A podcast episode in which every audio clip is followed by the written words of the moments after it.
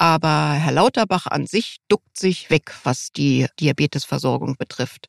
Er sagt immer, er hat andere Baustellungen, Digitalisierung, Einführung der elektronischen Patientenakte. Feducation mit Speck und Charme. Zeit, etwas zu ändern.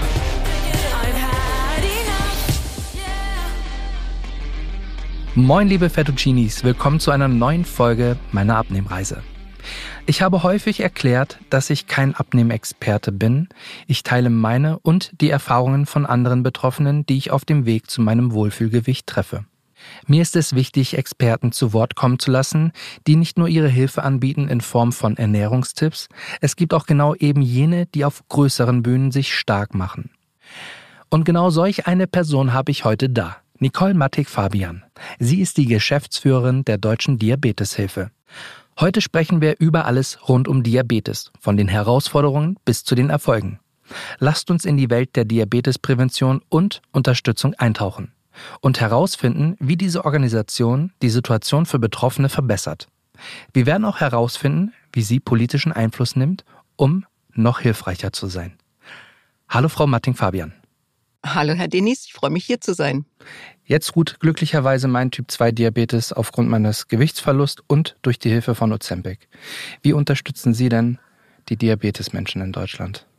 Ja, wir unterstützen sie auf vielfältige Weise. Also wir haben aktuell 11 Millionen Menschen mit Diabetes in Deutschland, inklusive einer Dunkelziffer von zwei Millionen. Und Sie haben gerade den Typ 2 Diabetes angesprochen. Das haben 8,7 Millionen Menschen in Deutschland plus wahrscheinlich eben diese zwei Millionen Dunkelziffer. Und wir unterstützen die Menschen, indem wir natürlich aufklären, Informationen zur Verfügung stellen, Gratisinformationen und vor allen Dingen für eine bestmögliche Versorgung kämpfen.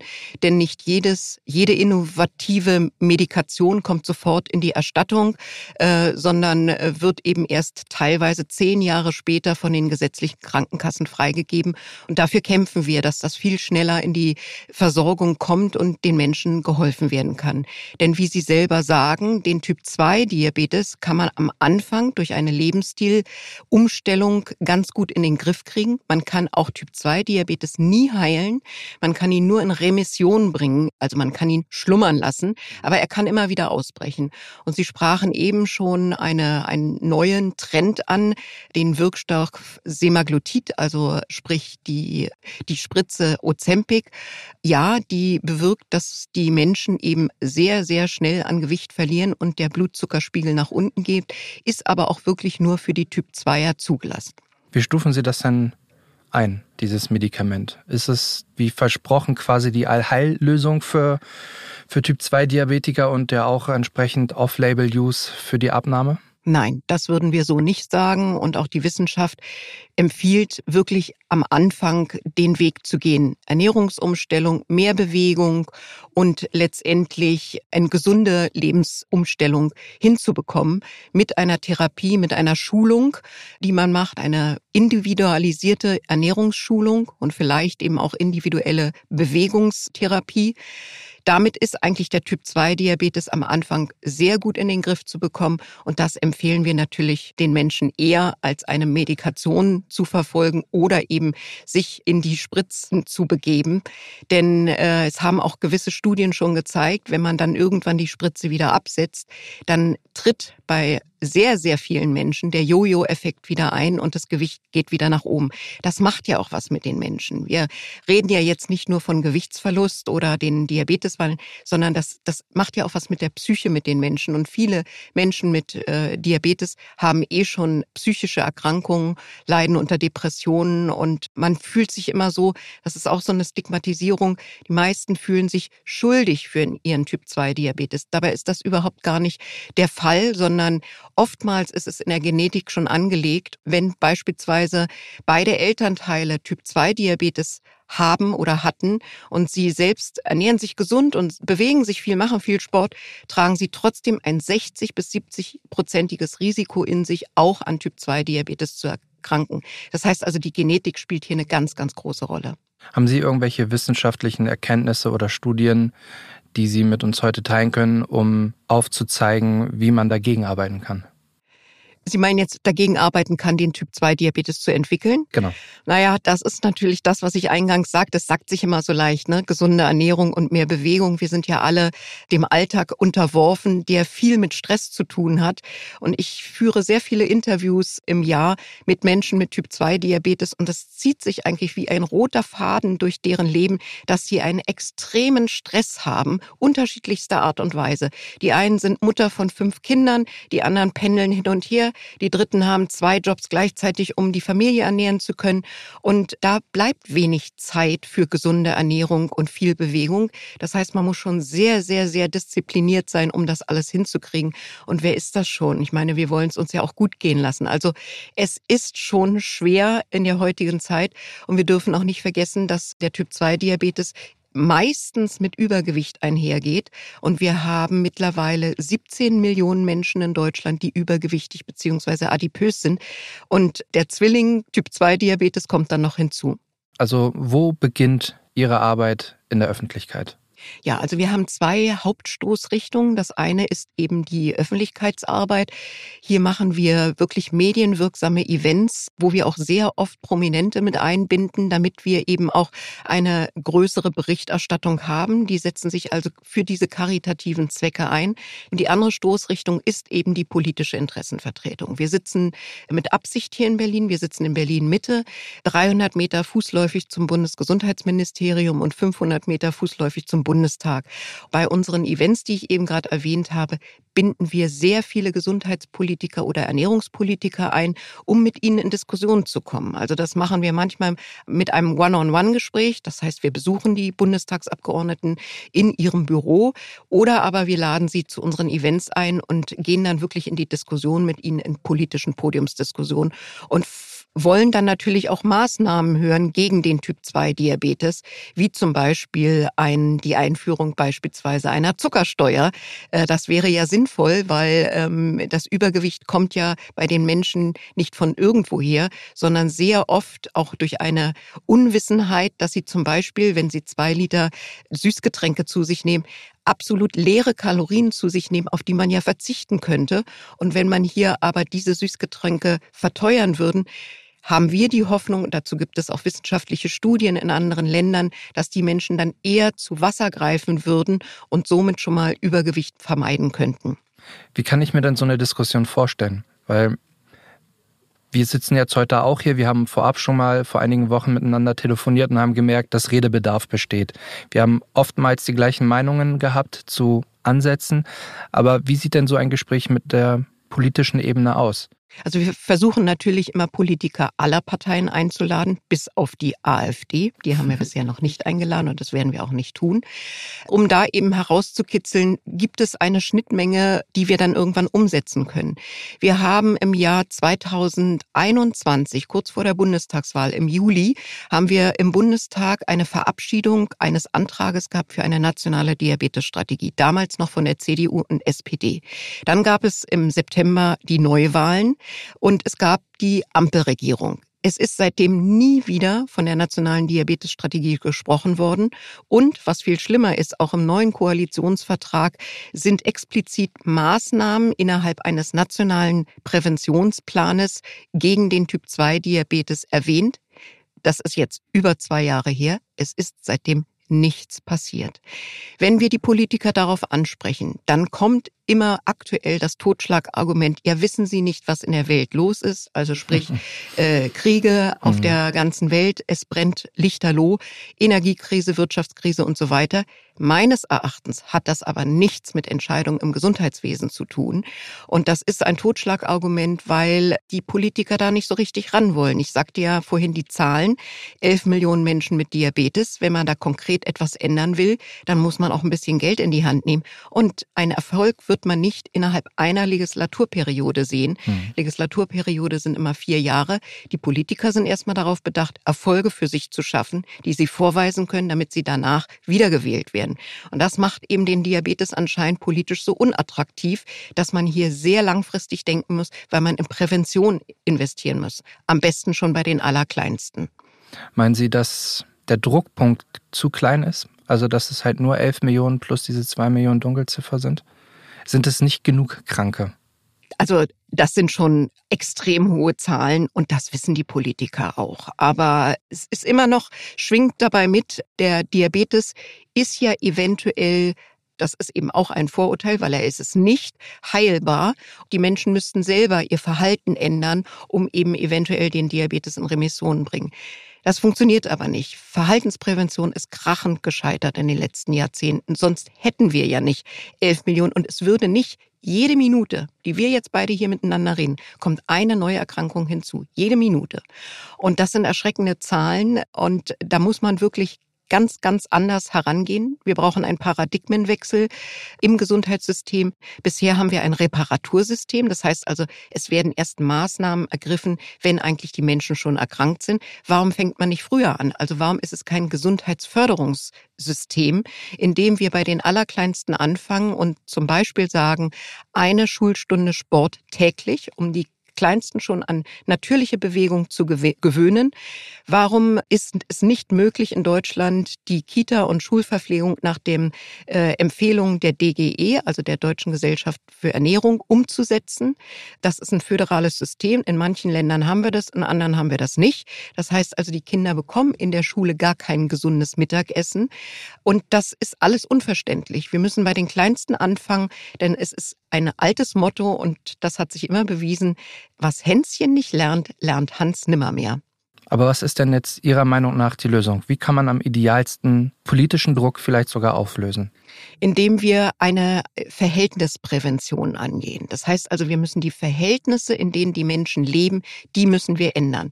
Das heißt also, die kleinsten das ist schwierig hatte ich ja bei schon, so einem großen Land. Ja, äh, die kleinsten hatte ich schon erwähnt. Das können wir aber auch bei den Erwachsenen machen, dass es genau hier auch ebenfalls Verpflichtungen gibt für ein gesundes Mittagessen in den Kantinen, in den Mensen, in den Ausbildungsstätten und dass wir jedem Menschen eben eine individualisierte Ernährungsberatung zukommen lassen. Bisher bieten das die Krankenkassen an, aber es wird nicht zu 100 Prozent erstattet, sondern nur zu 60 bis 70 Prozent. Und äh, da überlegen sich die Menschen, ob sie da investieren äh, und da, sie müssen ja Zeit aufwenden, da hingehen und dann noch dafür bezahlen. Es gibt Pilotversuche, wo man gemerkt hat, wenn diese Ernährungskurse zu 100 Prozent übernommen werden, dann bleiben die Leute am Ball. In dem Moment, wo sie selber zahlen müssen, springen sie wieder ab. Jeder versucht, den Euro umzudrehen. Es, das Geld ist eben einfach nicht da. Und das wären so ganz kleine Stellschrauben, wo man die Menschen abholen könnte. Und äh, damit wäre eben schon sehr, sehr viel geholfen. Und fangen wir nochmal mit einem anderen Thema an. Wir haben ja gesagt, die kleinsten schützen. Wir sind ganz klar für ein Werbeverbot für ungesunde Lebensmittel. Wenn Sie den TV-Konsum und auch den Internetkonsum von äh, Kindern unter 14 Jahren anschauen, dann verbringen die Stunden um Stunden Stunden davor und es wird eine Süßigkeit nach der nächsten beworben. Und das, da wollen wir gegen angehen, dass wir diese, äh, dieses Werbeumfeld ändern, damit die Kleinsten eben nicht verführt werden. Ich stimme Ihnen da voll zu. Ich sehe das auch so. Ich sehe das auch mit der Zuckersteuer so. Aber ist das nicht ein Kampf gegen Windmühlen? Wenn ich jetzt mal darüber nachdenke, was die Zuckerindustrie allein in Deutschland wirtschaftlich erarbeitet? Ja, das ist ein Kampf gegen Windmühlen. Äh, Don Quixote hat das auch probiert und ist damit in die Geschichte eingegangen. Also warum nicht? Aufgeben ist keine Option und wir werden hier immer weiter den Finger in die Wunde legen. Wo sehen Sie denn das größte Problem in der Diabetesversorgung in unserem Land? Das größte Problem in der Diabetesversorgung ist letztendlich, dass Diabetes im Prinzip Zeit braucht. Das ist eine chronische Erkrankung und äh, den Menschen muss zugehört werden. Und leider wird die sprechende Medizin in Deutschland nicht vergütet. Das heißt, wenn die, das Gros dieser 8,7 Millionen Menschen mit Diabetes, die Typ 2 Diabetes haben, die werden beim Hausarzt versorgt. Ein Besuch beim Hausarzt dauert genauso lange wie ein Song im Radio, nämlich drei Minuten dreißig. In den drei Minuten 30 soll jetzt abgefragt werden, ob noch Gefühl in den Füßen drin ist, ob der Augenarzt besucht worden ist, wie die Medikation ankommt, ob man da was erhöhen oder verändern muss. Dann soll noch eine individualisierte Ernährungsberatung angesprochen werden und die Bewegungseinheiten. Das kann ja nicht funktionieren. Das heißt, wenn man hier erstmal und warum sollte aber der jeder Arzt, sage ich mal, zehn Minuten oder Viertelstunde investieren, wenn in diesen zehn Minuten er drei andere Patienten behandeln könnte. Also das, das ist eine Schieflage im System und da muss auf alle Fälle etwas geändert werden. Aber ist die Effektivität anhand Ihres Beispiels gerade nicht sinnvoller, dass wenn jetzt zum Beispiel in drei Minuten 30 ein Patient genauso gut äh, versorgt werden kann wie in zehn Minuten? Also somit kann der Arzt in der Theorie ja auch dem, dem Patientenvolumen, den er auf dem Tisch hat, gerechter werden. Ja, so ist die Realität. So würde es jetzt vielleicht auch der Hausarzt erklären, weil er eben diesem System unterworfen ist. Aber glauben Sie mir, wir sprechen mit sehr, sehr, sehr vielen Ärzten und die würden gerne mehr Zeit für ihre chronischen Patienten zur Verfügung haben. Wie sieht in Ihrer Idealwelt die Diabetesversorgung und die Übergewichtsversorgung in Deutschland aus? Wenn Sie jetzt Gesundheitsministerin wären, was wäre Ihre erste Amtshandlung? Die erste Amtshandlung wäre sicherlich, dass ich die Verhältnisprävention angehen würde, so wie ich sie beschrieben habe, damit eben nicht jede Minute ein weiterer Mensch an Typ-2-Diabetes erkrankt. Also ganz viel, viel früher anfangen. Das zum einen. Und bei der Versorgung, wie gesagt, würde ich auf alle Fälle darauf setzen, individualisiert zu therapieren. Das heißt, den Menschen zuzuhören und für jeden die richtige Therapie herauszufinden. Es ist auch ja so bei dem Ernährungsverhalten, jeder Mensch ist anders und ist anders. Die einen haben Glutenunverträglichkeit, die nächsten Laktose. Das muss man ja alles erstmal herausfinden. Da macht es dann auch keinen Sinn, wenn man die Menschen in Gruppenschulungen schickt. So ist es ja momentan. Da sitzen dann 20 Leute in einem Raum mhm. und es wird einem eine, jeder hat das Anrecht auf eine Ernährungsschulung, ohne Frage. Da sind wir auch schon weit, gibt's in anderen Ländern nicht. Aber es bringt in dem Moment nichts, wenn sich dann der einzelne, wenn sich das einzelne Individuum nicht abgeholt führt. Dann geht er nach Hause, also oft ist es, ich nehme jetzt mal ein Beispiel, ein 65-jähriger Mann wurde diagnostiziert, Typ 2 Diabetes, geht in diese Gruppenschulung Ernährung, kommt nach Hause, sagt die Ehefrau, und was hast du gelernt, wie soll ich jetzt kochen? Also da kommt nicht viel an zu Hause. Der hat mhm. die Hälfte hat er vergessen und äh, er kann auch seine seine Ehefrau nicht anleiten. Jetzt ist das ein Stereotyp, den ich gerade beschrieben habe. Das ja. ist vielleicht heutzutage nicht mehr so, aber wir wissen eben durch viele Gespräche, dass es eben doch oft noch so ist. Mittlerweile gibt es sogar schon Ernährungsschulung für Angehörige. Mhm. Äh, das ist zum Beispiel ein Novum, was wir durchgekämpft haben vor ein paar Jahren. Das ist eben ganz wichtig, dass wir dass wir hier anfangen. Das würde ich verändern. Noch eine Veränderung es braucht eine strukturierte Schulung auch für die neue Diabetestechnik, die man haben. Es gibt ja seit einigen Jahren das CGM, also die Sensoren, die den Glukosespiegel messen. Und es gibt immer neue äh, Diabetestechnik, die da drauf kommt. Also bei dem Typ 1 Diabetes, das ist ja äh, der Diabetes, wo die Bauchspeicheldrüse überhaupt gar kein Insulin mehr produziert und wo das von außen eingesetzt werden muss, Früher waren es die Spritzen, heute ist es die Insulinpumpe. Und seit neuestem gibt es das AID-System. Das ist also eine automatische Insulindosierung. Mhm. Diese Technik ist von Monat zu Monat neu. Also es gibt immer neue Systeme auf dem Markt. Da kommt man mit der Schulung kaum noch hinterher und es gibt auch keine strukturierte Schulung für diese AID-Systeme. Auch das wäre sehr, sehr wichtig, dass das eben eingeführt wird. Wie sah Ihr letztes Gespräch mit dem Gesundheitsministerium aus? Das letzte Gespräch mit dem Gesundheitsministerium, also mit den Verantwortlichen, das hatten wir sogar noch mit Jens Spahn. Denn äh, Herr Lauterbach. Das ist eine Weile her. Ja, äh, Herr Lauterbach äh, ist bisher nicht gekommen zu unseren Einladungen und wir haben auch persönlich mit ihm dort kein Gespräch führen können. Natürlich haben wir mit seinen Staatssekretärinnen gesprochen, Herr äh, Professor Franke und Frau Dr. Dittmar. Die kennen wir auch gut seit vielen Jahren. Aber Herr Lauterbach an sich duckt sich weg, was die Diabetesversorgung betrifft. Er sagt immer, er hat andere Baustellungen, Digitalisierung, Einführung der elektronischen Patientenakte, vieles mehr. Die elektronische Patientenakte, die wir sehr sehr befürworten würden.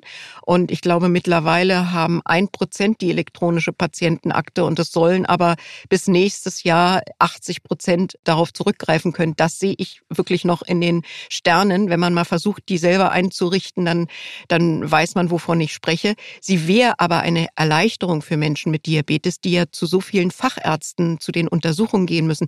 Hier der Augenarzt, da der Podologe und so weiter. Und jedes Mal werden die gefragt, wie waren denn die letzten Blut, ja Blutlaborergebnisse. Mhm.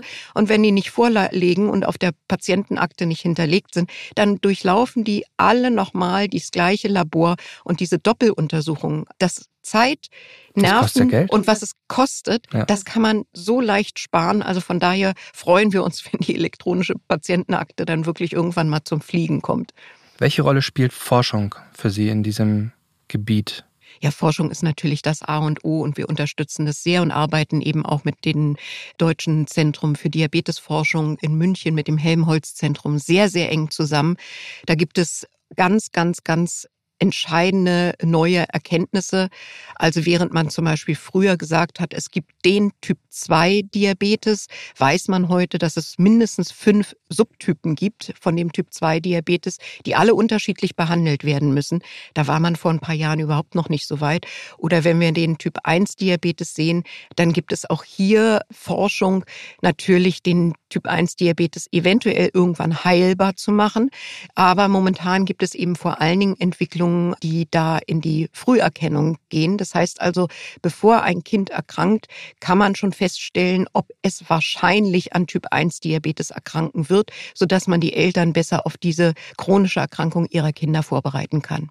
Das sind, das wäre alles ohne die Forschung nicht möglich und das ist extrem wichtig. Und Menschen mit Typ 1 Diabetes hoffen natürlich irgendwann, dass es die Heilung vom Typ 1 Diabetes geben wird. Jetzt haben wir Kritik an der Politik gefunden, aber wie sieht denn die Kritik und das Feedback an die Menschen aus, die das ja betrifft? Was können die noch machen, um besser durchs Leben zu schreiten? Weil es braucht ja beide Seiten. Ja, also Kritik wird es von unserer Seite nicht geben, denn die Menschen tragen schon in sich ständig den Gedanken, selber schuld zu sein für ihre Erkrankung. Und äh, damit ist überhaupt niemandem geholfen, sondern äh, es ist eben ein Konglomerat aus vielem. Und da trägt der Staat auf der einen Seite halt wirklich dazu bei, durch eben diese mangelnde Verhältnisprävention. Nicht jeder ist so charakterstark, dass er diesen ganzen Verführungen in seinem Umfeld widerstehen kann. Und das müssen wir auf alle Fälle ändern.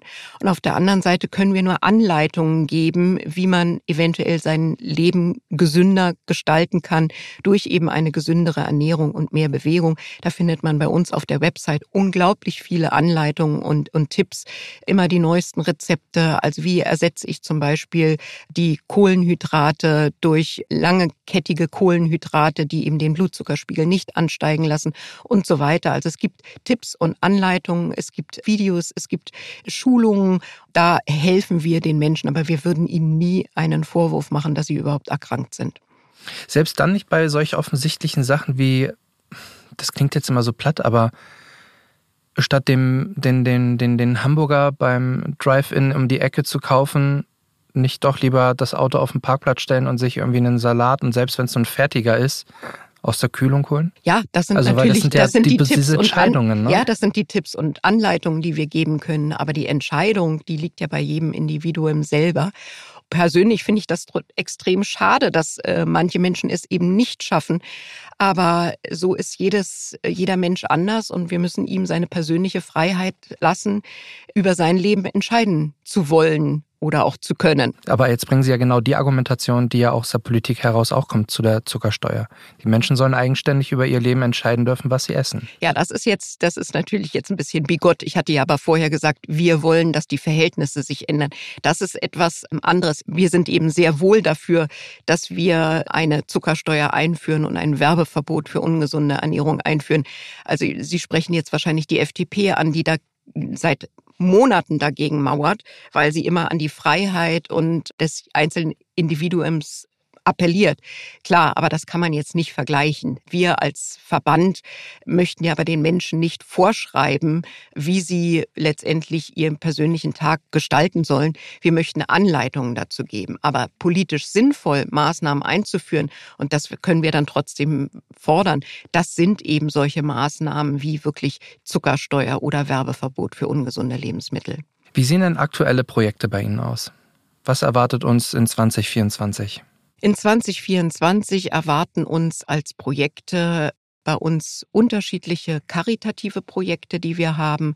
Das sind kleinere Spendenprojekte. Wir haben ein, eine Kampagne, die wir unterstützen, die nennt sich Hashtag Sag es laut, Hashtag Sag es solidarisch, wo wir den Menschen äh, zu Worte kommen lassen und ihm mehr Sichtbarkeit geben, um seine Bedarf und Bedürfnisse gegenüber der Gesellschaft auch zu formulieren.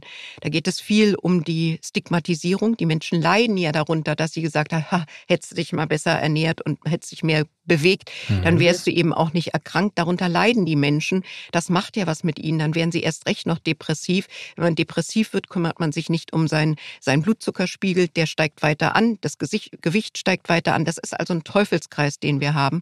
Und mit dieser Kampagne wollen wir den Menschen mehr Sichtbarkeit geben. Das ist also ein ganz, ganz wichtiges Projekt für uns. Das ist auch schon gut angenommen worden und auch schon in der Öffentlichkeit äh, angenommen worden. Wir haben im letzten Jahr mit der Kampagne eine Reichweite von acht Millionen erzielt und wow. setzen das in diesem Jahr weiter fort. Das ist also eins unserer Projekte, dass wir den Menschen mehr Sichtbarkeit geben wollen. Jetzt möchte ich eine Frage noch zwischendurch stellen. Wie gehen Sie und wie geht der Verband damit um, mit Produkten wie Monutrition, ESN? Jetzt hat Aldi auch noch ein ähm, Eiweißpulver, Diät-Shake noch herausgebracht. Sind das Ernährungstrends, die Sie auch auf dem Schirm haben? Wir arbeiten sehr eng mit Ernährungswissenschaftlern zusammen, haben auch einen eigenen Podcast, wo wir Ernährungswissenschaftlerinnen zu Worte kommen lassen. Und da greifen wir auch die neuesten Trends auf. Aber Sie haben es selber schon gesagt, es sind Trends. Das ist meistens überhaupt nichts langfristig Sinnvolles, sondern da wird das nächste Produkt durch das Dorf gejagt und letztendlich ist das auch einfach nur Marketing und Geldmacherei. Also die Protein, beispielsweise nehmen wir mal die Proteinjoghurts, das muss ja nicht für jeden Menschen mit Diabetes äh, gut sein. So viel Eiweiß muss ja auch erstmal im Körper verstoffwechselt werden. Und wenn Sie zum Beispiel schon Nierenleiden haben, dann ist das nicht unbedingt zu empfehlen, auch noch jetzt Proteinjoghurts in sich hineinzuschöffeln. Also äh, das muss man wirklich alles einordnen einordnen. Und da sind wir froh, dass wir immer die Experten an unserer Seite haben. Wir bewegen uns langsam Richtung Ende meiner Fragen. Eine, die ich jetzt noch mitgebracht habe, ist, wie sieht das langfristige Ziel von Ihnen aus? Ja, das langfristige Ziel unseres Verbandes sieht so aus, dass wir wirklich irgendwann eine Art nationale Diabetesstrategie verankert bekommen im Gesundheitssystem. Das heißt also, dass es ganz klare Maßnahmen gibt für eine bessere Prävention, für eine bestmögliche Versorgung und für mehr Forschung, dass es mittelfristig eben erreicht wird, dass nicht jede Minute eine Neuerkrankung hinzukommt. Jetzt haben wir schon vorweg durchaus raushören können, dass sie mit den politischen Maßnahmen, die bisher ergriffen worden sind, nicht so richtig happy sind. Aber wenn Sie sich heute eine wünschen könnten, die Sie jetzt sofort umsetzen könnten, welche wäre das? Zuckersteuer. Abschließende Frage. Wie können sich denn Menschen, die von Diabetes selbst betroffen sind, Menschen im näheren Umkreis haben, die Diabetes haben, egal ob Typ 1 oder Typ 2, entsprechend Informationen sich aneignen? Also Sie können das auf unserer Website tun, www.diabetes.de.org. Dort sind alle Informationen, alle neuesten Erkenntnisse auch zur Forschung hinterlegt. Das ist äh, evidenzbasiert aufbereitet und patientenorientiert geschrieben, also auch in verständlicher Sprache. Man kann sich äh, Informationen, beispielsweise äh, die ersten zehn Tipps bei Neudiagnose, als kostenlosen Flyer runterladen. Man bekommt Tipps zum Thema Diabetes Diabetes und Reisen, Diabetes und Schwerbehinderung, Diabetes in leicht verständlicher Sprache, natürlich Tipps und Anregungen für eine gesündere Ernährung oder bestimmte Bewegungseinheiten. Also das findet man alles bei uns auf unserer Seite und denke mal, da kann man sich, wenn man sich durchkämpft, ganz gut individualisiert auch abgeholt fühlen. Vielen Dank, dass Sie heute da waren. Sehr, sehr gerne. Danke, dass Sie mich eingeladen haben. Ja, und für alle, die jetzt keinen Stift und Zettel dabei hatten, natürlich packe ich euch die Infos und die Links entsprechend in die Shownotes. Bis dahin, ihr kennt das Spiel, gerne Bewertungen schreiben, Kommentare hinterlassen und falls ihr Anregungen oder Anmerkungen haben solltet, könnt ihr das natürlich auch gerne an mich schicken, an feducation.gmail.com oder aber bei Instagram eine DM schicken. Bis dahin wünsche ich euch eine schöne und vor allen Dingen leckere Woche. Feducation mit Speck und Charme. Zeit, etwas zu ändern.